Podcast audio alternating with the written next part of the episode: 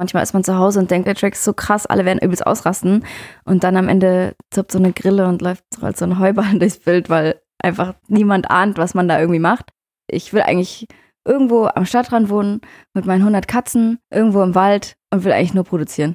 Also ich erlebe es viel öfter, dass Frauen eine richtig geile Selection haben und sich überhaupt nicht mehr anpassen wollen an so Clubgewohnheiten, also an das, was die Leute hören wollen. Das erlebe ich tatsächlich mehr bei Girls als bei Männern. Ich weiß nicht, ob das daran liegt, dass sie sich irgendwie mehr beweisen wollen oder so ein bisschen so eine Scheiß-drauf-Attitüde. Ich mache halt eh nur, worauf ich Bock habe.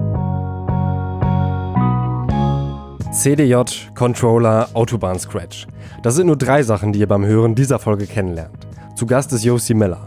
Ursprünglich kommt sie aus Leipzig und hat mit ca. fünfzehn angefangen aufzulegen. So erfolgreich, dass sie später als D J mit Frauenarzt und auch mit Trettmann auf Tour ist. Im Interview erfahrt ihr, wie sie da hingekommen ist, welche Tipps sie aufstrebenden D Js gibt und wie sie heute auflegt. Mittlerweile wohnt Josi in Berlin und macht zusammen mit Helen Fares den Podcast Deine Homegirls. Sie suchen gerade aber nach einem neuen Namen. Wenn ihr Tipps habt, schreibt sie Josi am besten per Instagram an josi-california, Jock California geschrieben, so spricht man es aber nicht aus, habe ich gelernt. Josi spielt außerdem in Coverbands und ist extrem großer Katzenfan. Vor dem Interview meinte sie, dass sie eigentlich nur kommt, weil sie die Katzen meiner Mitbewohnerin sehen will. Die seht ihr relativ häufig im Insta-Account namens Tobias Wilinski. Folgt aber auch at Thematakt auf Insta, Twitter, Facebook und abonniert den Thematakt-Podcast auf Spotify, Deezer und überall, wo es Podcasts gibt, gratis. Mein Name ist Tobias Wilinski, zu Gast bei Thematakt ist Josi Miller. Viel Spaß beim Hören. Josi Miller ist zu Gast. Mhm. Und ähm, ich starte auch direkt knallhart. In einem Interview sagst du nämlich, mein Gehirn und mein Kreislauf funktionieren erst so ab sechzehn oder siebzehn Uhr und jetzt ist es so dreizehn Uhr. Also stimmt. Was soll das? Oder hast du dich so verändert? Nee, ist definitiv zu früh, aber ich habe heute noch Termine. Oh. Ja, aber heute ist es auch so warm draußen. Ich bin auf jeden Fall noch nicht ganz auf der Höhe. Hm? Nee, trink erst mal. Ja, mache ich auch. Der, der Kaffee soll ja auch helfen. Jetzt ist erstmal ein locker flockiger Einstieg und dann würde ich äh, auf deine jetzige Rolle eigentlich erstmal so gehen, auf dein äh, jetziges Leben und dann schwenken wir ganz entspannt zwischendurch auch in die Vergangenheit. Ich ja. bin so abgelenkt von den Katzen, ne? Es tut mir echt leid, aber die stolzieren gerade auf dem Mischpult rum, was hinter dir steht, auf dem D J-Mischpult und irgendwie beeindruckt mich das. Ich hoffe, dass sie jetzt gleich die Feder, Feder bewegt mit ihren Pfoten. Ja, ich habe zwei. Falls ich kurz abdrifte. Wie war die Frage nochmal? Es war noch gar keine Frage, es war ja doch die. Ja, war ein Spaß jetzt. Ach so, okay. Ja. Good one. Ähm, du bist derzeit D J, aber auch Podcasterin und auch Veranstalterin sogar. Nee, ich habe mal so eine Partyreihe kuratiert und habe natürlich hier und da irgendwie mal Veranstaltungen gemacht, aber das würde, das würde ich mich jetzt nicht selber damit betiteln. Okay, das heißt, die zwei Sachen machst du derzeit oder auch schon Produzentin? Auch da würde ich noch nicht, also ab wann ist man Produzentin? Klar sitze ich irgendwie in meinem verkackten W G-Zimmer und baue da irgendwie an Beats rum, aber solange ich jetzt nichts Krasses draußen habe, nur so ein paar Edit-Sachen irgendwie, würde ich mich jetzt noch nicht als Produzentin bezeichnen, aber ist auf jeden Fall ähm, mehr als ein Hobby von mir so. Ich habe da richtig Bock, ähm, mich da so einzuarbeiten und f- irgendwann auch mehr zu produzieren als aufzulegen. Okay, also ist D J schon das Hauptding auf jeden Fall. Aktuell ja. Gut, dann würde ich ja ein bisschen in die Vergangenheit springen. Und zwar, du bist in Leipzig oder in Connewitz heißt es, geboren? Connewitz, Leipzig-Connewitz. Das ist so das linke Viertel von Leipzig. Da bin ich geboren und dann aber auch irgendwann nach der zweiten Klasse oder so mit meinen Eltern aufs Dorf gezogen. Welches Dorf war das? Das war in der Nähe von Leipzig, so zwanzig Minuten in so einer übel schönen Seenlandschaft, was war alles so Tagebaugebiet und wurde dann so geflutet und ähm, das war eigentlich auch ganz geil, weil ich war am Anfang natürlich traurig, dass ich aufs Dorf ziehen musste, aber als ich dann dort war, wir haben halt direkt mit sechzehn alle Führerschein gemacht und sind dann damit immer durch den Tagebau geheizt und geritten und halt so voll das Dorflife und dann zum Feiern in die Stadt gefahren und so. Und immer viel baden gewesen, also dieses Wetter hier würdest du jetzt wahrscheinlich da ausnutzen im See. Stimmt, ja. Okay, ich merke die Wehmut, der Themawechsel. Und äh, deine äh, erste C D war Lou Bega Mambo Number five, die du dir gekauft Scheiße, hast. Scheiße, weißt du das denn, ey? Ähm, wie hat dich das denn geprägt? Gar nicht. Nee, keine Ahnung. Ich glaube, dass meine Eltern, also ich liebe die, ne? Aber die hatten halt nicht so einen geilen Musikgeschmack. Und wenn man in ganz früher Jugend, also ich glaube schon, dass Eltern und Familie und Umfeld einen ja auch prägen. Und wenn da halt nicht so geile Musik gehört wird, dann kauft man sich halt als erste C D Lou Bega mit Mambo Number five und denkt, das ist ein cooler Song. Mit meiner erste Platte war äh, Blue Dabba Dee von Eiffel fünfundsiebzig. Was sagt das über dich aus? Ich fand's ziemlich ja. geil. Ich fand auch das, das ist Video auch ganz damals. Geil. Ja. Immer noch ein, immer noch ein Hit und Lou Bega kann man auch immer noch hören. Ne? Also, ja, kann man schon hören, aber es ist... Wann ist Musik eigentlich gut? Das ist doch die Frage. Ja. Du wurdest sehr schnell zu äh, Pianounterricht gezwungen. Mhm, stimmt. Und fandest das richtig scheiße, weil du Sachen spielen musstest, auf die du keinen Bock hattest. Ja, stimmt. Es lag mir einfach nicht so richtig, ähm, so klassischen Stuff zu spielen. Äh, ich war dann auch auf dem musischen Gymnasium und äh, war dann auch sehr schlecht in Musik. Und habe da immer Sachen machen müssen, auf die ich keinen Bock hatte. Und bin dann auch wegen Musik vom Gymnasium runtergegangen und habe dann Wirtschaftsabi gemacht. Ich musste da auf jeden Fall viele Sachen machen, die in, in jetziger Sicht notwendig waren, weil es mich musiktheoretisch total geprägt hat, aber die ich damals halt überhaupt nicht gefeiert habe. Und dann habe ich auch relativ schnell dann mein Klavier verkauft. Und das war ein Musikgymnasium. Das heißt, du hattest mehrere Fächer, die sich ums Thema Musik... Ja, wir haben gesungen und geklatscht und wir waren im Chor und Klavier musste ich spielen und äh, ja, relativ viel Musiktheorie, Musikgeschichte, ja. Was war dein Hassfach? Mm, Mathe. Ach so, das dann noch nicht. Ich meine jetzt eigentlich eher von dem Musikthema. Ja, wahrscheinlich klassischer Gesang hat mir nicht so viel Spaß gemacht, Musikgeschichte leider auch nicht und Musiktheorie hätte ich jetzt gerne wieder ein bisschen mehr Wissen darüber so. Obwohl ich auch das Gefühl habe, dass viele Produzenten das gar nicht mehr brauchen, so das übelst musikalische Knowledge, weil es einfach technologisch ähm, dir gerade so viele Möglichkeiten gibt, dass du nicht unbedingt wissen musst, wie ein Quintenzirkel funktioniert, aber ich mag es trotzdem, wenn man es irgendwie weiß. Du hast dann aber auch in Coverbands gesungen schon sehr früh. Mhm. Ähm, Die Katze oh. ist deine Pflanze. Achso. Kann das bitte drin bleiben? Ich hoffe sehr, dass es drin bleibt, sonst, sonst kotzt er. Ich meine, dass du es nicht rausschneiden sollst. Ja, ich weiß, das war jetzt ein Wort. Achso, ah fuck. Ähm, Versuchen wir zu ignorieren, sonst müssen wir vielleicht auch die Plätze tauschen. Du bist echt sehr irritiert davon, glaube ich. Ähm, nee, du hast ähm, auch schon mit zehn Jahren in Bands gesungen, die dir jetzt peinlich sind. Aber warum ist dir das peinlich? Mm, oh, wir haben so sehr deutsche Kindermusik gemacht, ähm, aber geschrieben von Erwachsenen. Jetzt im Nachhinein finde ich es sehr cringy, aber damals war es für mich eine coole Möglichkeit. Wir haben halt voll viel mit Udo Lindenberg gespielt und mit, mit Broses und so solchen Leuten aus der Popmusik und ich bin damals halt schon vor sehr vielen Leuten aufgetreten und habe extrem viel über Gesang, über Popgesang gelernt. Also gerade so mehrstimmig singen und so, das ist auf jeden Fall was aus der Zeit, was mir heute extrem hilft, was mir damals so eingeprügelt wurde schon fast. Aber wie hilft dir das jetzt? Also ich singe ja immer noch in Bands und ich singe mal was für, für Tretti live. Ich habe mal was für Dizzy auf dem Album gesungen und so. Und dann ist es natürlich cool, wenn du hinkommst und ein paar Stimmen anbieten kannst und äh, einfach so ein bisschen... gesangsmäßig fit bist. Achso, das heißt, du nimmst dann quasi in D-Dur und so weiter. Ist es richtig, äh, also du singst dann den gleichen Part dann auf einer verschiedenen, auf einer anderen Tonhöhe? Genau, mit verschiedenen Tonabständen und dann kann man halt selber seinen eigenen Chor singen sozusagen. Wenn man ein Gefühl dafür hat und das hört, was gut klingt, dann kann man relativ schnell im Studio sagen, ja, ich singe da jetzt noch eine Stimme drüber und dann noch eine Stimme drunter und ähm, ja. Und man kann mit Leuten halt zusammen mehrstimmig singen, ohne dass man sich beide Ohren zuhalten muss und da so die Töne halt, naja, keine Ahnung, so Gesangsstuff auf jeden Fall. Also das ist eine Sache aus der Band und vor großen Leuten spielen, äh, vor, also vor, vor einer großen Anzahl von Leuten, ohne jetzt riesen aufgeregt zu sein. Das, das habe ich da schon mitgenommen. Aber war das für dich, also dein Vater hatte ja schon äh, hundert Stunden Udo Lindenberg gezeigt, als du dann mit ihm auf der Bühne standst, war das dann für dich auch krass oder war es eher so, na, Papa freut sich und da ist Nee, halt, das ja, war schon auch krass für uns. Doch, das hat mich auch schon beeindruckt, mit den ganzen krassen Leuten dann da Backstage zu sein. Aber ich war zehn. Ich war halt einfach so, ja, gehypt davon. Und, aber wir haben auch im M D R für die Goldene Henne gesungen und so ein Scheiß würde ich natürlich jetzt nicht mehr machen und will auch nicht, dass meine Kinder das machen. Also gibt es es immer noch? Ja, ja, gibt es noch. Ist ein großes M D R-Format. Okay, ich verlinke es in den Shownotes. Die Goldene Henne checkt aus. Ähm, ich überspringe jetzt mal. Ich habe auch gedacht, so eigentlich voll geil, wenn du, was du ja auch, auch rauf und runter singen könntest, den Traumzauberbaum. Hat mich sehr interessiert eigentlich, wie klingt es. Mhm. Aber hast du vielleicht jetzt auch keinen Bock drauf? Mhm. Okay. Ähm, dann bist du mit fünfzehn im Club. Einen, einem Kumpel hast du da kennengelernt. Ja. Wer war das, der dich dann äh, in den Keller entführt hat und gezeigt hat, komm, jetzt leg doch mal selbst auf? Es war halt ein D J, der damals in Leipzig relativ erfolgreich war und wir haben uns dann ja so mit Schülerausweisen und Garderobenmarken und wir waren schon mal drin, Tricks irgendwie da in die Clubs reingesneakt und er hat aufgelegt und ich fand das mega cool und habe gesagt, ey, kann ich jetzt nicht mehr ausprobieren? Und er hat so ein bisschen im Nachbardorf gewohnt und die hatten halt ein relativ großes Studio im Keller und er hatte eine riesengroße Wand voller Platten und Plattenspieler und ich war halt mega beeindruckt davon. Ähm, das war wirklich eine Zeit, in der gab es halt noch keinen Laptop, C D-Player waren gerade so am Kommen und wir haben halt wirklich reines Vinyl gedickt, du musstest halt jede Platte doppelt kaufen, wenn du irgendwie Tricks machen wolltest oder so.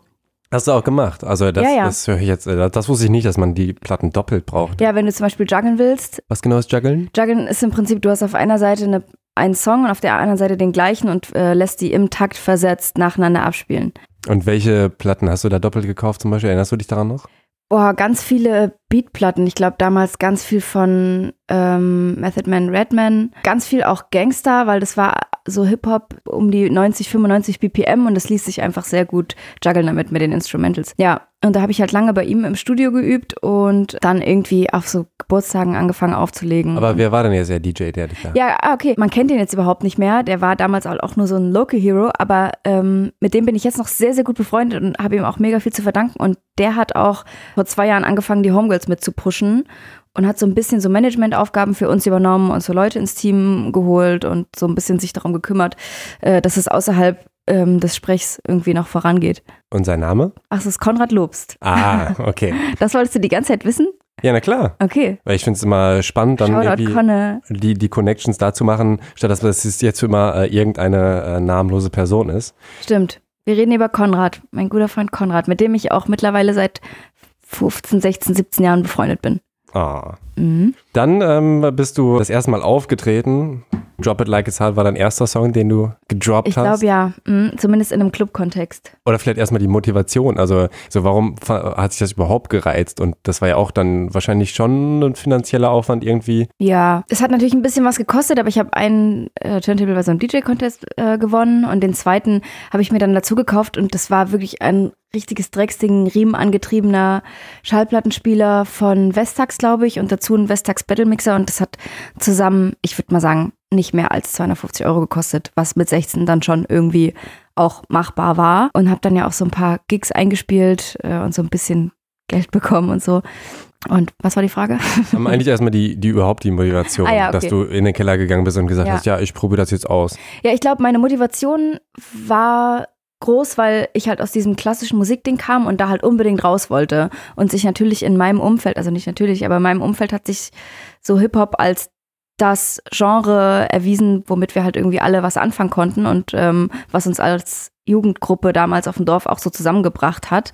Und er hat halt Hip-Hop aufgelegt und für mich war das halt mega faszinierend aus einem musikalischen Hintergrund und aus einem kulturellen Hintergrund auch irgendwie. Ich hatte halt mit Hip-Hop vorher noch gar nichts am Hut und mich hat das irgendwie, die krassen Texte und die krassen Beats, oh sorry, am Mikro ein bisschen rumgemerkt, hat mich halt so beeindruckt, dass ich halt, und das Handwerk als an sich, dieses DJing, so, ich hatte da einfach voll Bock drauf. Ich wollte das unbedingt machen. Ich fand das mega krank, so zu scratchen und äh, so die ganzen D J-Tricks zu machen und äh, nochmal mit dem Fuß auf dem Turntable und hinterm Rücken rumdrehen und so. Mich hat das übelst beeindruckt, ich hatte einfach Bock. Und wie lange ähm, hast du, hast du dann quasi daran rumgewerkelt, bis du gesagt hast, ich bin bereit für einen Auftritt? Relativ schnell ging das dann. Also ich glaube, ein bisschen zu früh wahrscheinlich auch, aber ich habe schon ein paar Monate nachdem ich angefangen habe, schon so kleine Gigs gespielt. Die waren wahrscheinlich alle auch nicht so geil, aber ich hatte so ein Set vorbereitet. Das ging so eine halbe Stunde und das hatte ich halt richtig krass drauf. Und da habe ich auch so Platten übereinander gelegt auf dem Turntable, so drei Platten, damit man die schneller wechseln kann und schneller, schneller Cuts. Und dann äh, musste man die ja dann in die Plattenkoffer wieder reinwerfen und am Wochenende auch alle wieder sortieren, weil du hattest ja während des Auflegens gar nicht die Zeit, wieder in die Hülle zurück und in die Tasche zurück. Ja, und somit habe ich dann irgendwie angefangen, damit rumzureisen und äh, so ein bisschen aufzulegen, ja. Und so ein Koffer ist ja auch scheiße schwer, oder? Scheiße schwer. Sau schwer. Ich hatte immer High Heels an. Ich hatte immer drei Plattenkoffer mit. Ich glaube, die konnten so zwischen sechzig und hundertzwanzig Platten fassen. Und ich hatte immer drei von diesen riesen Koffern mit auf meinen High Heels und mit, mein, mit meiner Dorfkarre damals bin ich da so rumgefahren. Das sind ja so fast fünfhundert Platten dann, oder? Nee, das nicht. Nee, nee, so viele nicht. Ich, also so zwischen zweihundertfünfzig und dreihundert Platten hatte ich immer mit. Die hast du dann auch alle benutzt? Nee. Oder ist es ja okay? Nee, natürlich nicht. Du willst ja aber auch vorbereitet sein. Das ist ja überhaupt kein Vergleich zu heute. Heute habe ich zehntausend Songs mit, wenn ich, also ich könnte prinzipiell ja alles spielen. Aber damals, man wusste ja nicht, wo man hinkommt. Ich hatte auch noch nicht so viel Erfahrung. Ich wollte ja auf alles vorbereitet sein. Aktiv habe ich dann trotzdem immer die gleichen fünfzig Platten aufgelegt und mich erstmal wichtig gemacht mit drei Koffern. Aber die Sets waren dann ähm, alle eine halbe Stunde oder auch länger? Nee, ich habe dann auch oft länger gespielt, aber eine halbe Stunde, das hatte ich richtig drauf und dann, den Rest hat man so geguckt, was, was das Publikum will. Kannst du denn mittlerweile schon alles an den Turntables? Nee, mit Abstand nicht. Also ich hatte dann eine Phase, da hatte Hip-Hop so ein Tief, würde ich sagen, vor allen Dingen Deutschrap. Ähm, da hat mich nichts mehr so richtig inspiriert und da bin ich beim Auflegen auch nicht so vorangekommen und die Bookings waren irgendwie nicht so nice. Ich habe viel auf dem Dorf gespielt, ich hatte das dann alles irgendwie schon mal gemacht und hatte so ein kleines Down und es war auch die Zeit, da ging es dem Splash nicht so gut, da bin ich nicht mehr auf Festivals gefahren und da hat es so ein bisschen nachgelassen. Dann habe ich überlegt, dass ich jetzt nochmal studieren will. Und dann habe ich eigentlich nur noch nebenbei aufgelegt, aber mich nicht mehr so richtig damit befasst. Und dann gab es immer so phasenweise, da hatte ich übelst Bock zu üben, aber ich bin nie der Nerd gewesen, der sich tagelang zu Hause einschließt und einen bestimmten Scratch übt. So, ich setze mich dann immer wieder ran, entwickle das weiter. Aber dadurch, dass es im Club ja auch nicht mehr so richtig gebraucht wird, machst du das eigentlich nur noch für dich selber, außer du willst an Contests mitmachen. Und das habe ich auch einmal gemacht und danach war ich auch so, ja, ich bin jetzt auch nicht so gut. Aber du bist zweite, zweite gewonnen bei dem Contest. Ja, ne? Damals ja, genau. Jetzt mache ich das eigentlich nur noch so aus Spaß. Gibt es irgendwas, wo du sagst, hey, da setze ich mich jetzt gerade dran, das will ich gerne lernen? Oder kann man das nicht so benennen? Irgendein Doch, kann man voll benennen. Ähm, keine Ahnung, ich würde zum Beispiel gern Autobahn-Scratch oder... Was ist das? Müsste man jetzt auf so einer Anzeige sehen, wo man das darstellen kann. Das ist halt eine Scratch-Reihenfolge aus verschiedenen Elementen, die Rafik auch mitgeprägt hatte, der halt auch so ein übelst krasser D J ist, der mich auch auf jeden Fall geprägt hat. Und solche Sachen, wenn du das aus dem F F kannst, ist natürlich geil. Und da muss man einfach viel für arbeiten, damit es halt irgendwie locker kommt. Aber das könnte ich mir nochmal auf die Agenda setzen, ja. Ähm, wann hast du dann dein erstes Geld verdient? Direkt mit dem ersten Gig auch? Ja, direkt mit dem ersten Gig, weil ich musste ja auch Platten kaufen. Das war halt auch scheiße teuer. Deshalb habe ich da immer so zwischen hundert und hundertfünfzig Euro bekommen damals. Und wenn ähm, ich jetzt anfangen würde als D J, wie viel würdest du sagen, sollte man mindestens verlangen? Also klar, vielleicht braucht es ein, zwei Auftritte, dass ich überhaupt erstmal ja. äh, Fuß in die Tür bekomme. Aber wo sagst du, ey, ganz ehrlich, du solltest schon so und so viel verlangen, weil sonst ähm, ist es scheiße. Das kann man gar nicht pauschal sagen. Also es kommt natürlich voll drauf an, was du schon drauf hast, ob du einen Namen hast, wie deine Außenwirkung ist. Da gibt es jetzt keinen Pauschalbetrag. Es ist auch von Region zu Region total unterschiedlich. Also gibt halt echt im Westen noch mehr Gage äh, als hier in Berlin, wo jeder sich D J schimpft irgendwie und für fünfzig Euro vielleicht auch auflegen würde. Deshalb, da kann ich jetzt keine pauschale Antwort geben. Okay, aber erstmal hoch einsteigen würde ich. Clubbetreiber neigen dazu, für D Js zu wenig Geld auszugeben. Wie ist es jetzt mit dem Booking? Du hast eine Agentur wahrscheinlich. Mhm, genau. Aber früher musstest du das dann auch selbst aushandeln, wie ja, die Gage du bekommst. Ja, war ich auch sehr schlecht drin. Ja. ja. Aber hast du da ähm, Sachen gelernt, wo du, also außer das Hocheinsteigen, wie man vielleicht dann doch besser zum Erfolg kommt? Hast du da Strategien entwickeln können? Nee, ich glaube, ich habe mich lange unterm Wert verkauft und hatte halt auch einfach Bock aufzulegen und war jetzt nie derjenige, der sagen konnte, ja, ich komme nur, wenn du ja tausend Euro auf den Tisch legst oder so. Wenn er dann gesagt hat, ah, ich habe nur hundert, war ich auch so, ach komm, ich mach's. Also nee, ich habe da keine wirklich guten Strategien entwickelt. Es hat sich ja dann mit Social Media erst weiterentwickelt, dass du noch sagen konntest, ja, ich habe da so und so viele Follower, ich habe mit dem und dem gearbeitet, das hattest du ja damals nicht. So, konntest du drei Flyer mitbringen und das war's. Warst du denn dann auch schon recht schnell auf Social Media? Also hast du dann sogar MySpace benutzt oder doch eher Facebook? Nee, ich war schon bei MySpace, aber habe das nicht so als musikalische Plattform genutzt, weil ich ja damals auch überhaupt keine Musik selber gemacht habe, außer so mein Coverkram. Aber ich habe mir zumindest da die Szene angeguckt und was so geht und viel, viel gedickt auch darüber. Und dann kam StudiVZ, glaube ich.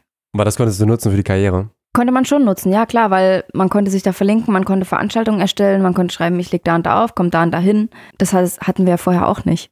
Das klingt immer so, hatten wir alles nicht. Ja, es ist schon krass, also dass du auch gerade das eben diese ganze Entwicklung mitgemacht hast. Also ich benutze Facebook wie ganz viel, glaube ich, fast nur noch für Veranstaltungen. Ja. Aber dadurch, also weil es alle machen können, ist es dann ja auch irgendwie schwieriger, ne? Gerade was so D J angeht. So die Hürde war früher im Vergleich ja extrem hoch. Und jetzt reicht es vielleicht, ich kaufe mir für dreihundert Euro zwei Turntables und erstelle die Veranstaltungen. Total, du brauchst ja nicht mehr mehr Turntables. Du kannst am Ende mit deinem iPad auflegen und die Leute finden das geil. So, why not?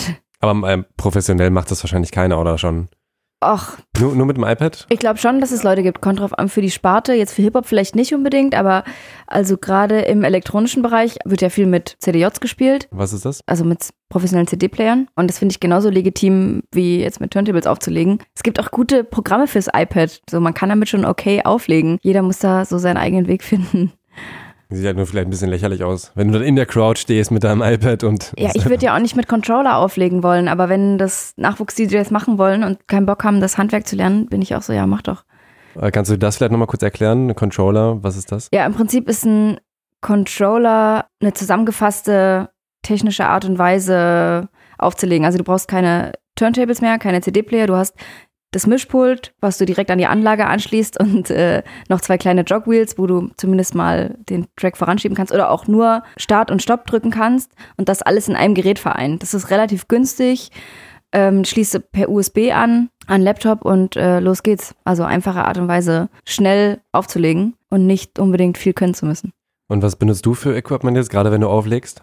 Also ich spiele schon hauptsächlich mit Turntables. Es gibt ja ein digitales Vinylsystem, wo äh, du eine Soundkarte hast und vom Rechner auf ein Timecode-Vinyl die Songs übertragen kannst im Prinzip. Damit spiele ich, habe aber auch Bock auf C D Js. Die sind mittlerweile so ausgereift, dass du ähnlich wie bei Turntables agieren kannst. Ja, es gibt gerade ein neues System, das heißt Face, weil alle so ein bisschen dachten, ja, Turntables sind jetzt so ein bisschen am absteigenden Ast, der Vinylmarkt war eingebrochen, jetzt kriegt das ja alles wieder so ein bisschen Fahrt. Und es gibt ein System, da braucht man keine Nadeln mehr. Das sind so kleine Sticks, die legt man auf die Platten drauf und da wird über U S B, keine Ahnung, wie das technisch funktioniert, aber gibt es da eine Übertragung und dann braucht man keine Tonarme mehr, was total praktisch ist, weil die Turntables in den Clubs oft voll veraltet sind, die Nadeln auf jedem Festival wackeln oder wegfliegen und durch so neue technologische Fortschritte hat man dann auch wieder Bock, so am Turntablism und am Auflegen mit Schallplatten dabei zu bleiben.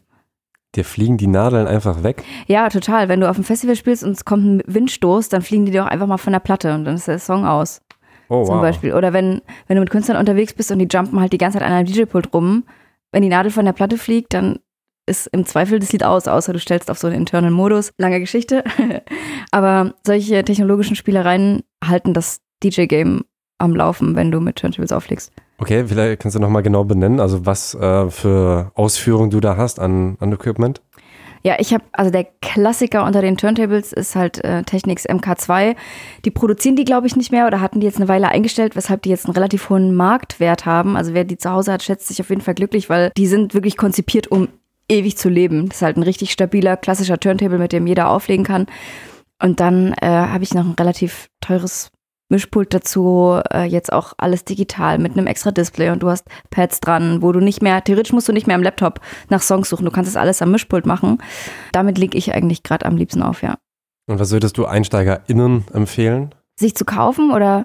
Genau. Ja, das kommt wirklich voll drauf an, worauf man Bock hat. Wenn man nur sagt, ey, ich habe Lust auf Auflegen und ich habe nur Lust auf Diggen und ich will nur meine Musik, die ich feier, unter die Leute bringen und ich will eh nur bei Soundcloud rippen und so und mir keine Platten kaufen, dann würde ich auf jeden Fall empfehlen, sich einen hochwertigen Controller zu kaufen, den man über U S B am Laptop anschließt und mit dem man eigentlich auch super easy reisen kann. Du hast immer dein eigenes Gepäck dabei, deinen eigenen Stuff, du weißt, du kommst da hin und es funktioniert irgendwie alles.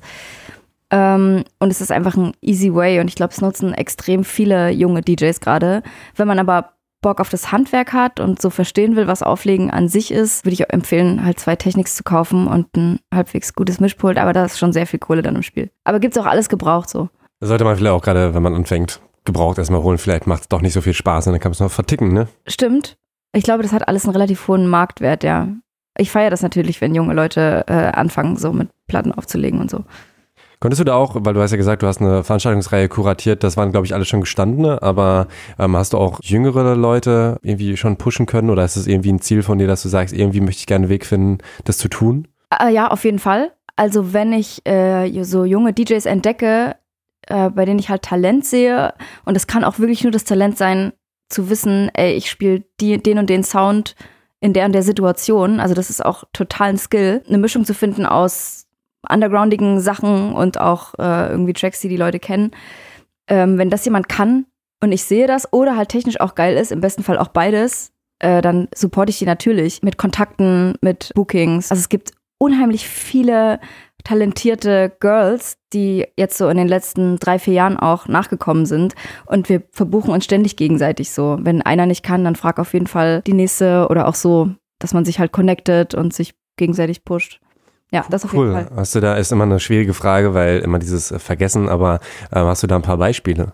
An Girls? Mhm, ja, also wo du einfach sagst, hey, die, die muss auf jeden Fall gepusht werden. Ja, also die pushen sich ja auch selber, weil die haben auch einfach einen extrem guten Musikgeschmack. Also ich erlebe es viel öfter, dass Frauen eine richtig geile Selection haben und sich überhaupt nicht mehr anpassen wollen an so Clubgewohnheiten, also an das, was die Leute hören wollen. Das erlebe ich tatsächlich mehr bei Girls als bei Männern. Ich weiß nicht, ob das daran liegt, dass sie sich irgendwie mehr beweisen wollen oder so ein bisschen so eine Scheiß-drauf-Attitüde. Ich mache halt eh nur, worauf ich Bock habe.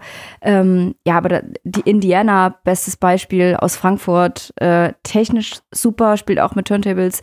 Äh, Miami Lenz aus Hamburg, legt auch noch nicht so lange auf, ist mega krass unterwegs und da, das sind auch wirklich Leute, da weiß ich, die üben zu Hause, die setzen sich damit auseinander und wollen jetzt nicht nur den schnellen Hype. Und aus Berlin natürlich auch Cashmiri, Hoemies, Salwa, gibt richtig viele gute Leute, die jetzt in den letzten Jahren nachgekommen sind. Wie entdeckst du denn Musik für deine Sets? Also ich bin extrem viel auf Soundcloud unterwegs und äh, relativ viel auch auf Spotify, nutze da auch Algorithmen, die mir so Sachen vorschlagen. Viel auf Bandcamp, solche Plattformen, wo junge Künstler Musik zu Preisen anbieten, bei denen man selber entscheiden kann, wie viel man dafür bezahlen will. Ja, da digge ich viel und sonst so einmal alle zwei Wochen auch bei H H V und gucke mir das nochmal haptisch an, was da rausgekommen ist. Also ähm, hörst du mehr Musik, die du nicht kennst, als Musik, die du kennst? Oder wie ist ja. bei dir das Verhältnis? Ähm, ist relativ ausgewogen, aber ich versuche immer lieber neuere Sachen zu entdecken, als jetzt die Charts durchzuhören oder so. Das langweilt mich eher. Und ähm, du hast gerade auch angesprochen, das äh, Reagieren auf die Leute oder beziehungsweise einfach so sein Ding durchziehen. Ähm, das ist ja auch so ein bisschen so eine Anspruchssache, ne? Wie ist es denn bei dir? Also ist es eher so, wenn du sagst, okay, die Leute gehen jetzt gerade nicht ab, ähm, dann spiele ich wohl eher das, was die geil finden? Oder ähm, versuchst du da noch eher zu sagen, ich, äh, in Anführungszeichen, ich erziehe euch jetzt mit meiner geilen Musik und ihr müsst es halt einfach feiern, mhm. was ich da höre? Ich glaube, man muss einen Weg dazwischen finden. Also ich finde es selber nicht so geil, wenn D Js nur ignorant sind und halt so Sachen spielen, die sie ge- selber feiern, aber die halt nicht tanzbar sind.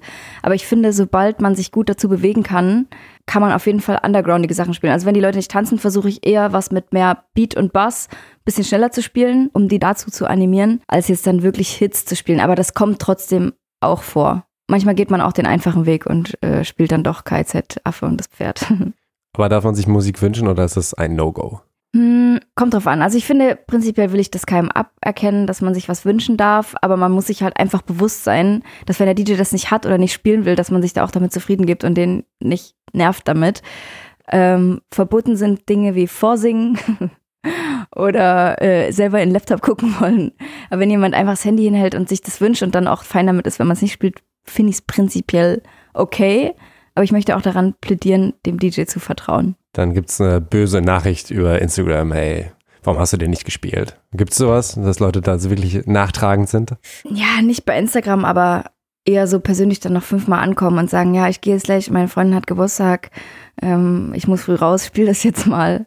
Das ist schon sau nervig. Wie ist denn die Vorbereitung fürs Set? Also ich durfte es ja auch miterleben. Wir sind ja zusammen zur Tapefabrik gefahren, auch mit Cashmiri. Und äh, mhm. da habt ihr euch dann ja gemeinsam noch vorbereitet, auch auf euren gemeinsamen Gig, der auch ja. sehr feierbar war. Haben wir schön lange mhm. ausgehalten bis zum Ende. Leider war dann ja irgendwie um halb vier oder vier Schluss. Gott sei Dank.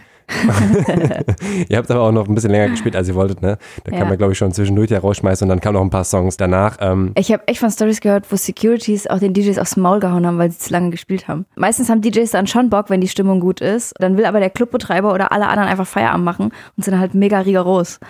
Ja, mir ist mir zum Glück noch nicht passiert, aber ja. Oha.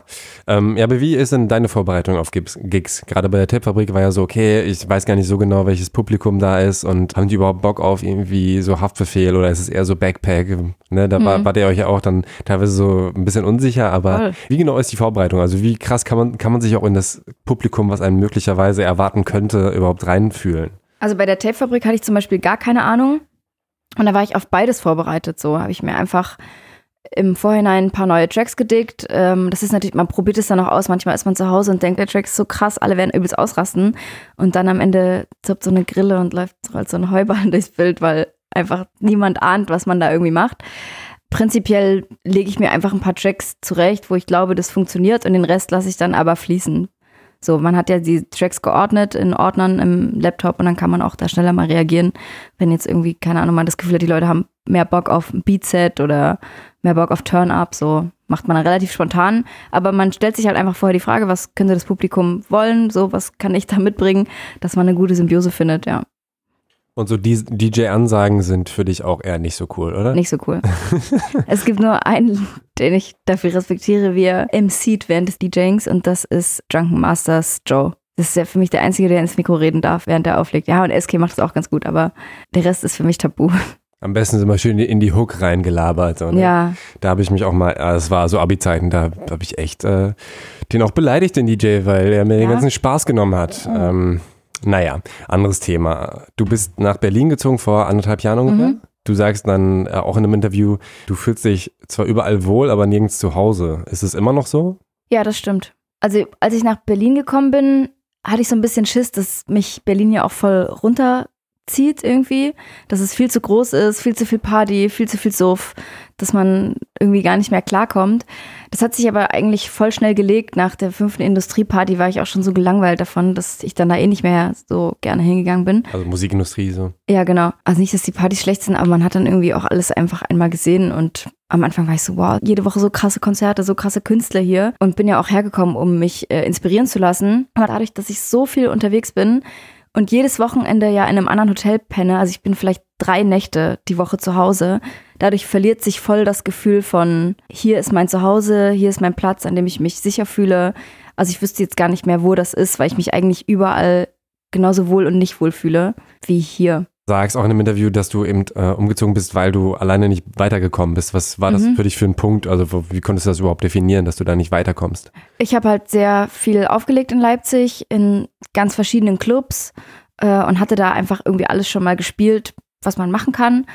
Und habe auch dort schon angefangen mit Produzieren. Und es ist eher daran gescheitert, dass ich niemanden gefunden habe, der so die gleiche Vision hat wie ich. Also ich habe mit vielen Leuten da zusammengearbeitet und wir haben auch ja ein bisschen was produziert, und da sind halt extrem viele Beat-Nerds auch unterwegs, und ich wollte aber immer so ein bisschen was Kommerzielleres, ein bisschen was Klubbigeres machen, und äh, habe dann einfach nicht so eine Base gefunden, kein Studio, wo ich mich übelst wohlfühle. Ja, das ist eigentlich der Grund, warum ich hergekommen bin, und natürlich auch so Connection-mäßig, muss man einfach so sagen. Was meinst du mit Vision, jetzt genau dieses kommerziellere Auflegen, oder was ist deine Vision? Nee, dass man ähm, Beats nicht nur für sich selber baut, weil es geil ist, sondern dass man halt auch Bock hat, sich zu connecten und die Beats auch einfach irgendwie unter die Leute zu bringen. Das könnte man prinzipiell von überall machen, aber man braucht irgendwie schon so einen gewissen Vibe oder ein Studio, um da einfach auch voranzukommen. Und das hat mir in Leipzig dann irgendwann gefehlt. Du sagst dann auch, dass äh, Berlins Hip-Hop-Szene so eine große Einheit ist. Ähm, siehst du das immer noch so, oder ist dieses, äh, war das ein bisschen Illusion? Wann habe ich das denn gesagt? Nee, pff, doch, ist schon so eine Einheit. Aber ich meine das, glaube ich, eher aus so D J-Sicht. Also ich hatte nie das Gefühl, dass man sich irgendwie so krass konkurriert gegenseitig, sondern dass es immer einen großen Zusammenhalt gab. Das ist, glaube ich, das, was ich damit meinte. Jetzt so im Hip-Hop speziell ist es, glaube ich, so verschiedenspartig geworden, dass man das gar nicht mehr sagen kann. Wir sind jetzt alle eine Einheit so. Also okay, also in, in der Sparte quasi eine Einheit, ne? Weil man, ja, genau. ja, wenn man auf Berlin guckt schon, der hat Beef mit dem, der findet genau, den genau. Kacke und so. Nee, nee, das meine ich schon eher in meinem, in meinem Umkreis oder je nach Sparte. Da hast du eben auch in einem Interview gesagt, dass du eben davon träumst, zum Beispiel eben mit äh, Materia oder sowas zusammenzuarbeiten oder sich zu treffen. Das ist schon arschalt. Das ist arschalt. Ich weiß, da warst du, glaube ich, fünfundzwanzig. Aber mittlerweile sind wahrscheinlich auch diese Sachen schon eingetroffen, dass du die Leute kennst und dass es auch irgendwie normal geworden ist. Ähm, hast du denn da irgendwie einen neuen Wunsch, den du so definieren kannst? Ja, das geht jetzt eher so in die Producing-Richtung. Keine Ahnung, es gibt Leute, die mich total inspirieren, wie zum Beispiel Tua oder Farhad Besesien, so von Die Achse, wo ich halt die Beats extrem feiere und die, die Arbeitsweise. Und da könnte ich mir auf jeden Fall vorstellen, dass man auch mit denen zusammenarbeitet. Das wäre jetzt eher so ein Wunsch. Aber du hast jetzt ja auch, ähm, wodurch wahrscheinlich die meisten vermutlich mal kennen, eben äh, für Trettmann aufgelegt, mhm. vorher für Frauenarzt.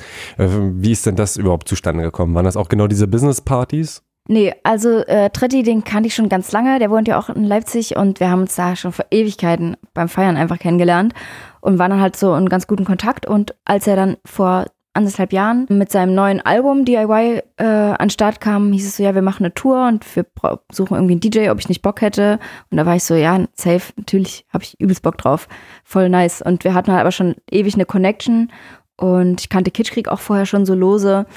Und ähm, bei Frauenarzt war das vorher so, das ist, glaube ich, vier Jahre her oder so, der hatte auch einen D J gesucht und hat sich einfach in Berlin so umgehört nach Empfehlungen und irgendwie hat Easy Does It dann gesagt, ey, frag mal Josi, und dann habe ich mich mit dem getroffen und mit seinem Label und das waren einfach alles überkorrekte Leute. Frauenarzt, auch wirklich nettester Typ, ähm, weil ich mir natürlich auch unsicher war musikalisch. Es ist jetzt nichts, was mich in meiner Jugend geprägt hat. Ich habe zwar viel K K S und so gehört, also schon auch ordentlich Bums-Rap, aber Frauenarzt war jetzt nie mein Film. Mich hat eher so der Vibe der Leute gecatcht, so, und dass ich Bock hatte, da mitzumachen. Und Bomber war auf Tour, Sixten war mit auf Tour, war ich auch Fan von. Und da war ich so, ja klar. Und wie hast du die Konzerte erlebt? So gerade Frauenarzt, da waren ja, glaube ich, Tänzerinnen dabei und da sind dann irgendwann alle Typen oberkörperfrei durch die Gegend. Wie war das für dich dann, da aufzulegen?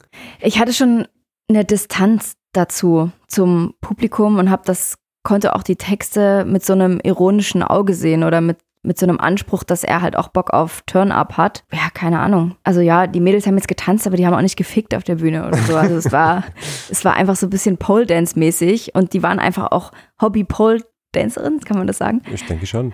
Genau, von daher war das für mich alles in dem Rahmen, den ich irgendwie vertreten konnte. Ja, weiß jetzt nicht, ob ich es nochmal machen würde, aber es war eine coole Erfahrung.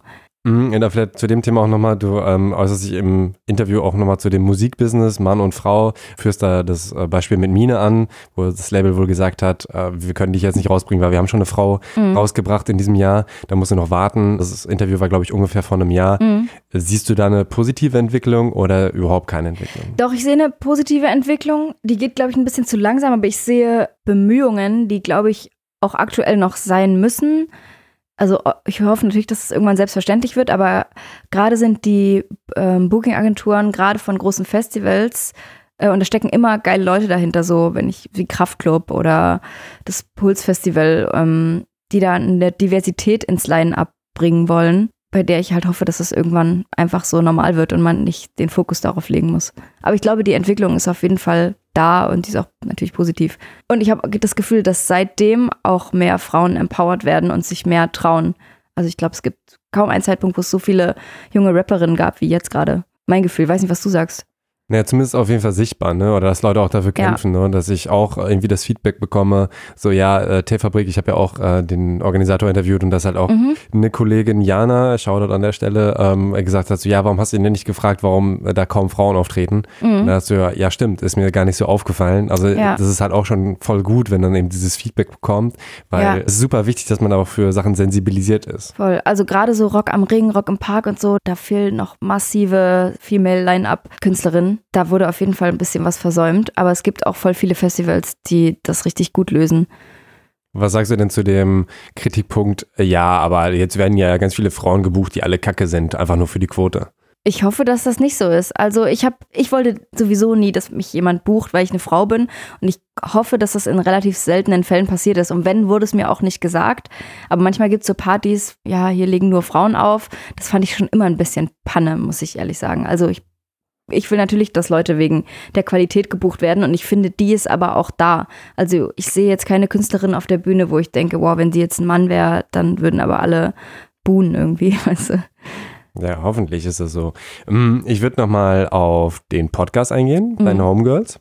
Ähm, den hast du ja mit Helen Fares gegründet, also direkt auch gesagt, hey, ich möchte gerne mit dir das aufnehmen. Wie kam auch da überhaupt erstmal die Idee, ich habe Bock auf einen Podcast?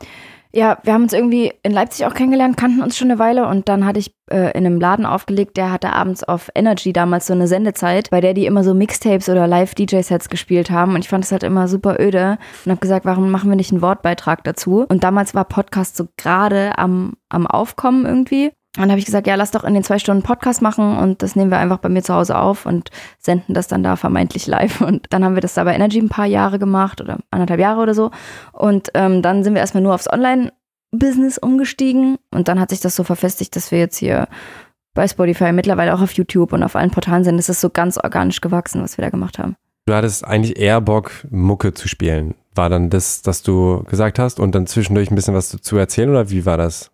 Ja, ich habe schon gedacht, wir spielen Mucke und reden darüber, aber natürlich auch über Sachen, die uns beschäftigen, so aus der Hip-Hop-Szene und aber auch ganz allgemeine Themen aus Politik, Wirtschaft und Astronomie, keine Ahnung, was uns dazu bewegt hat.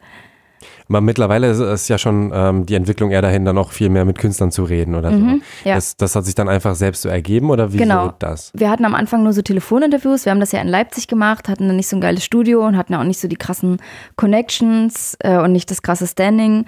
Und es hat sich erst nach und nach, dass wir immer erstmal am Telefon, dann haben wir ab und zu mal Leute eingeladen. Es war natürlich auch immer ein technischer Aspekt, der sich da umsetzen lassen musste. Und äh, dann sind wir irgendwann zu Flux F M gekommen. Die haben so ein Hip-Hop-Unterradio, Boom F M, und die haben ein nices Studio hier in Berlin. Und dann war klar, jo, jetzt immer mit Gästen, weil es voll nice ist. Und jetzt dann nochmal der, der Schritt, was ja auch sehr positiv für euch ist, dass Alles Gold ähm, mhm. euch jetzt präsentiert, oder wie kann man das genau bezeichnen? Ja, eigentlich genau so. Ist einfach eine Zusammenarbeit. Die präsentieren den Podcast auf ihren Channels, haben jetzt so GIFs von uns gemacht und so. Und wir äh, liefern dafür halt alle zwei Wochen Podcast, laden deren Künstler ein und arbeiten da einfach mit denen zusammen. Und was macht dir Spaß an Deine Homegirls? Also was ich mag, ist natürlich mit extrem unterschiedlichen Künstlern zu sprechen, und das nicht nur über deren Musik, sondern halt über ganz alltägliche Dinge, so Ansichten auf Themen aus einer ganz anderen Perspektive zum Beispiel. Und ich nörde halt auch übelst gerne über Musik ab, so. Und das bietet natürlich, also wir können ja alles machen, wir können ja über alles reden, wir haben keine Zensur, wir können hundertmal ficken in einer Sendung, sagen, es juckt halt keinen.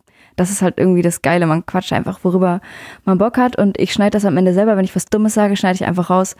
Mega. Und äh, wie erlebst du so Ostdeutschland-Bashing? Falls, falls du das überhaupt äh, mitbekommst, gibt es ja immer, immer noch auch irgendwelche Ossi-Witze und so weiter. Ja. Ist das was, was dich irgendwie berührt, oder kannst du das abtun? Nee, es juckt mich wirklich gar nicht. Kommt natürlich auch drauf an, in einem Kontext. Wenn Leute sagen, im Osten sind alles Nazis, muss ich sagen, nee, nicht alle, aber wir haben, es gibt halt echt ein massives Problem, und ich bin richtig krass erschüttert, was dreißig Kilometer weiter passiert, so, und wie da Welten aufeinander prallen, aber das kenne ich jetzt aus Leipzig nicht so krass. Aber hast du Hoffnung, oder denkst du dir, wow, shit, Mann, ich glaube, da ist es zu spät, aber gerade politisch gesehen, gerade was Wahlen angeht? Nee, ich habe schon Hoffnung, aber ich habe auch äh, auf jeden Fall Schiss vor der nächsten. Also, dass Sachsen immer so schlecht abschneidet, macht mich eigentlich eher traurig und betroffen, weil ich ja trotzdem irgendwie Sachse bin, äh, ursprünglich, und ähm, mich da aber auch gerne für rechtfertige, dass das keine allgemeine Haltung ist. Aber dass es auf jeden Fall ein massives Problem gibt. Aber wenn jetzt jemand, keine Ahnung, so dulli Sächsisch-Witze macht, äh, die jetzt keinen politischen Hintergrund haben, bin ich so, ja, pff, das juckt mich halt echt überhaupt nicht.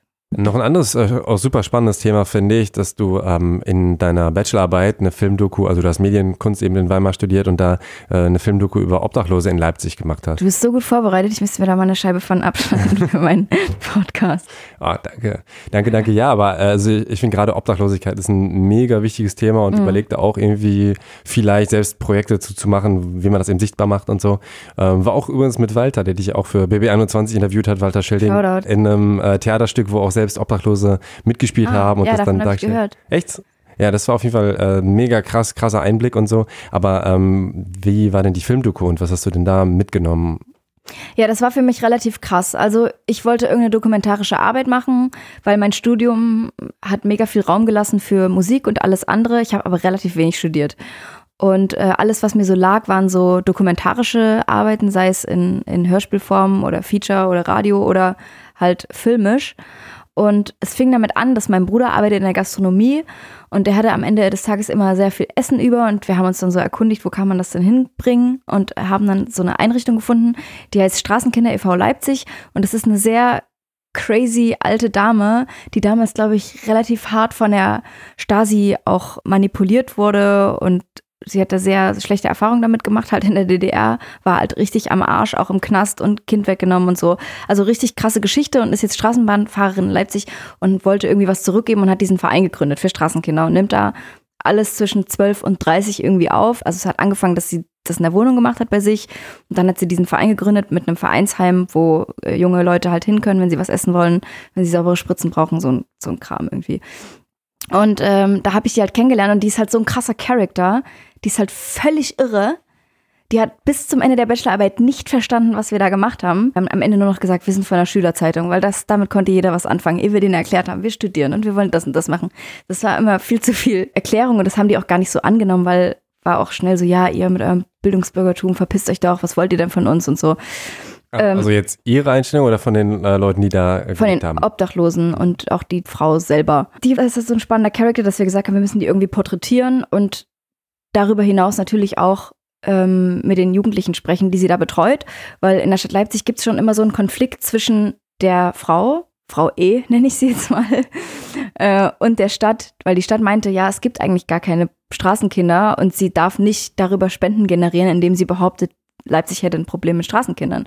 Und sie hat aber gesagt, ja doch, guckt euch doch mal um, es gibt hier genug Straßenkinder, aber die Straßenkinder, die sie meinte, waren schon meistens über achtzehn und deshalb nach der W H O eigentlich keine Kinder mehr. Und ähm, es gibt auch viele Einrichtungen, Frauenhäuser und äh, Streetwork, wo sich Leute hinwenden könnten und man Man kann da prinzipiell auch einen Übernachtungsplatz finden, wenn man möchte. Viele wollten das aber einfach nicht und haben sich deshalb als Straßenkinder deklariert. Und wir haben im Prinzip diesen Zwiespalt aufgezeigt zwischen der Stadt, die das natürlich nicht sehen will, das Problem, und der Frau, die darüber Spenden generiert, obwohl es keine wirklichen Kinder an sich sind. Und haben dann äh, ein paar von den Jugendlichen, die wirklich auch obdachlos sind oder in Lauben wohnen oder so, ein halbes Jahr begleitet. Und das war natürlich für mich total krass damals. Und am Ende war uns auch die Note so egal, weil wir gesagt haben, das, das ist das Krasseste, was wir je erlebt haben, das Intensivste. Ähm, das kann uns eh keiner mehr nehmen, die Zeit. Und jetzt ist uns eigentlich auch die Note egal. Die war auch gar nicht so gut. Aber was habt ihr dann da mitgenommen? Also was hast du von Leuten gehört, wo du gedacht hast, das kann doch nicht wahr sein? Na, man ist natürlich in, in eine Sparte seiner Stadt reingerutscht, von der man ja vorher gar keine Ahnung hatte. Man hat zwar immer gedacht, es gibt so Obdachlose, man hat es auch immer gesehen, aber man hat sich ja nie damit beschäftigt. Und die Geschichten dahinter, wenn die einem so kalt erzählt werden, das hat uns natürlich extrem berührt.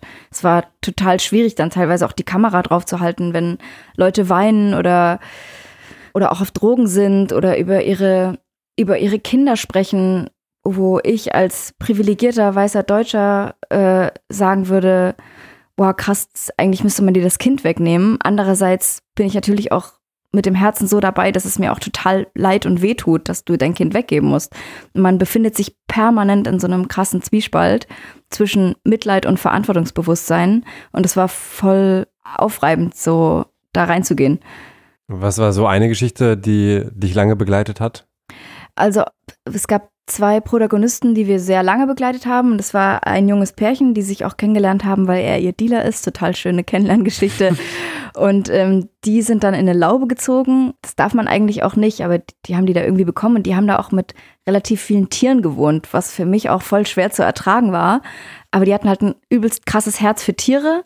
So richtig extrem. Er hat aber, er war zum Beispiel ein riesengrößter Blockmonster-Fan, den ich halt je kennengelernt habe. Also er konnte jeden Text auswendig und hat das mit einer übelsten Euphorie ähm, beobachtet und kannte jeden, jeden Hintergrund und ja, da, da rappt er wie ein, da ist er rappt wie ein Maschinengewehr und hat so und so viel wie so eine Kalaschnikow abballert oder so. Das ist im übertragenen Sinne, ne? Der hat sich halt übelst krass damit auseinandergesetzt. Und wir haben halt so Szenen, wie er übelst krasse Texte von Blockmonster rappt und im nächsten Moment halt mit seinen Hasen so übel schmust und so übelst in love ist. Also sie waren auch beide schwer drogenabhängig. Krasse Geschichten. Sie wollten heiraten, sie hat ihm einen Ring geschenkt, er hat gesagt, er hat ihn verloren und uns beiden war aber klar, er hat ihn nicht verloren. So, sondern hat ihn wahrscheinlich vertickt so für, für Drogen und so. Und es hat sich herausgestellt, dass er früher immer gern geritten ist und ich hat, bin auch viel geritten und dann sind wir mit ihm noch reiten gegangen und so und er ist nach zwanzig Jahren das erste Mal wieder geritten und so. Alles übelst emotionale Momente für uns alle. Und ja, eine andere, die aus dem Knast kam, nicht zurück wollte, weil sie dort wusste, sie wird wieder drogenabhängig, wenn sie zu ihrem Ursprungsort zurückgeht und deshalb jetzt hier in Leipzig auf der Straße gelandet ist, ohne irgendjemanden zu kennen. Und ja, mit ihr haben wir dann noch eine Wohnung eingerichtet, die sie dann am Ende der Dreharbeiten bekommen hat. Also haben die sehr nah und sehr intensiv begleitet, ja. Ihr merkt schon, das hat ja extrem viel Zeit gekostet wahrscheinlich, ne? Auf jeden Fall. Man muss ja erstmal an die Leute so rankommen. Wir hatten natürlich selber auch Hemmungen, muss man einfach sagen. Wir wussten nicht, was uns erwartet.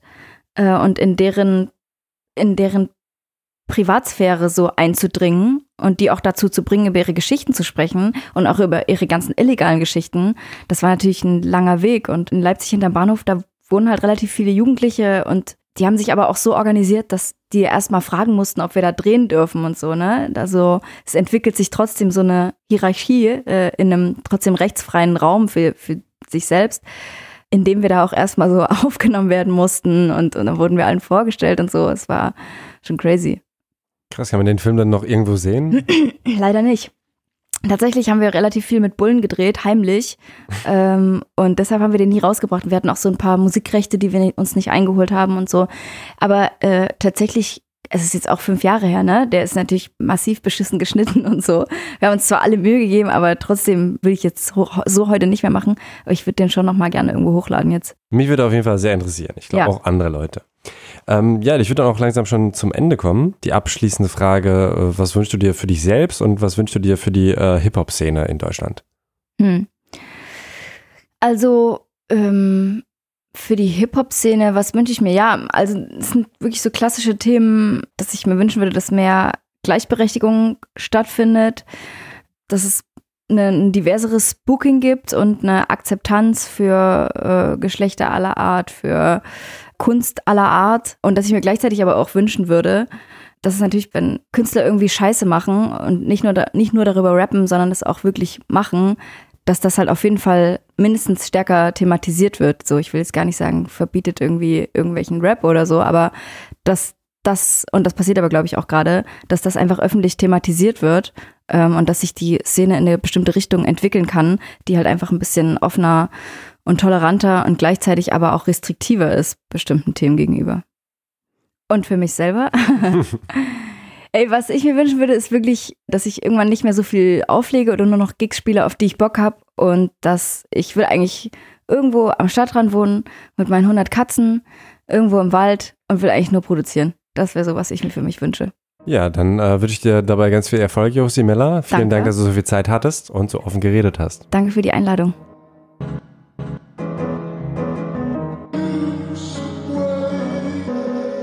Obwohl es noch früh, naja relativ früh und verdammt heiß war und obwohl uns die Katzen hin und wieder abgelenkt haben, haben wir ein sehr schönes Gespräch geführt, finde ich. Wenn ihr noch mehr von Josi Miller hören wollt, Deine Homegirls erscheint alle zwei Wochen und ist einer meiner Lieblingspodcasts. Links dazu und zu Josis Social Media Accounts findet ihr auf thematakt punkt de. Da findet ihr auch alle anderen Folgen, zum Beispiel mit Hoemies, Mitgründerin und D J Gizem Adiaman. Abonniert den Thematakt Podcast und bewertet ihn bei iTunes und folgt bei Spotify. Ich war heute beim Steuerberater, der mir erklärt hat, dass ich Mikros und Equipment nur steuerlich absetzen kann, wenn ich irgendwann Gewinn mache. Deswegen unterstützt mich per Steady oder Patreon. Auch dazu findet ihr Links auf thematakt punkt de. Mein Name ist Tobias Wilinski. Ich danke euch fürs Zuhören und für jede Form von Unterstützung. Die nächste Folge erscheint Dienstag in zwei Wochen. Zu Gast ist ein wahrer Quizmaster. Bis dann.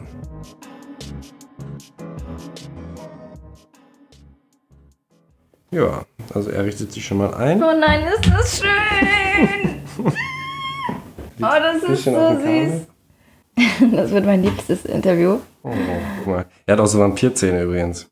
Aber die Katze braucht anscheinend Aufmerksamkeit von dir, oder? Die erträgt das jetzt nicht. Das, das ist immer nur, wenn Gäste da sind. Ohne Witz. Hat die mich hasst so dich sonst, die letzte oder? Woche völlig ignoriert und jetzt, wo du da bist, ähm, so, ja, best friends. Komm mal friends. Auf meinen Schoß. Oder er möchte wieder nur aufgenommen werden, wie schon bei so vielen Interviews. Oh, das ist so süß. Und da liegt noch jemand. Aber wenn Chili ankommt, dann ist er also ganz schnell weg. Das wird mein liebstes Interview. hundert Tier-Stories. Aber die Katze braucht... Hast du schon alles gepostet, was du gefilmt hast? Nee, noch nichts. Okay. Das hebe ich mir aber für zu Hause auf. ähm, ja, morgen kommt das Interview auch schon raus. Kann ich mal streicheln jetzt? Mann, sorry, aber ich muss auch mal die Katze hier anfassen. Ach, hast du noch gar nicht? Nee. Aber jetzt lässt es einfach zu. Mhm. Ja, wer ich bin. Siehst du die Zähne? Ja, es ist so süß. Oh Gott. Achso, nimmt schon auf, krass. Ja. Oh, Outtake.